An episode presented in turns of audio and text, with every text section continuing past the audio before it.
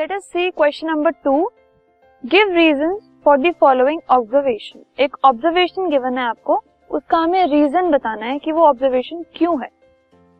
The smell of hot sizzling food reaches you several metres away but to get the smell of cold food you have to go close ठीक है?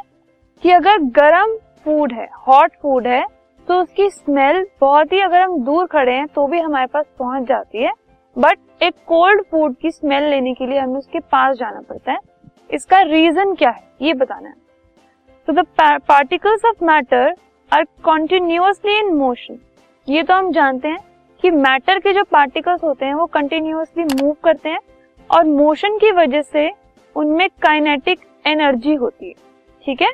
और जो kinetic energy होती है particles में वो increase करती है विद इंक्रीज इन टेम्परेचर जितना हम टेम्परेचर बढ़ा देते हैं, उतनी काइनेटिक एनर्जी बढ़ जाती है, उतना ही उसका मोशन भी बढ़ जाता है पार्टिकल्स का। Fine now in case of sizzling hot food गर्म फ़ूड में अगर हम बात करें तो उस केस में टेम्परेचर ज़्यादा है।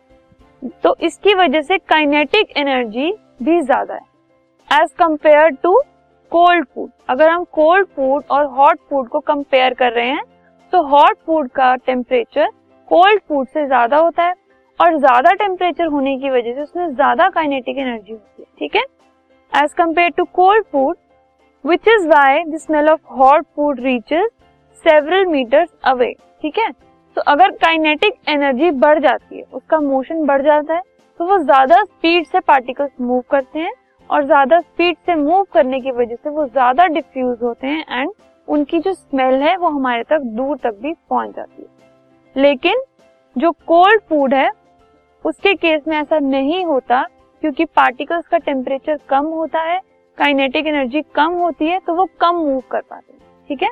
सो काइनेटिक एनर्जी का इंक्रीज होना because of the increase in temperature वो है इस ऑब्जर्वेशन का reason this podcast is brought you by Hubhopper शिक्षा अभियान अगर आपको ये पॉडकास्ट पसंद आया तो प्लीज़ लाइक शेयर और सब्सक्राइब करें और वीडियो क्लासेस के लिए शिक्षा अभियान के यूट्यूब चैनल पर जाएँ।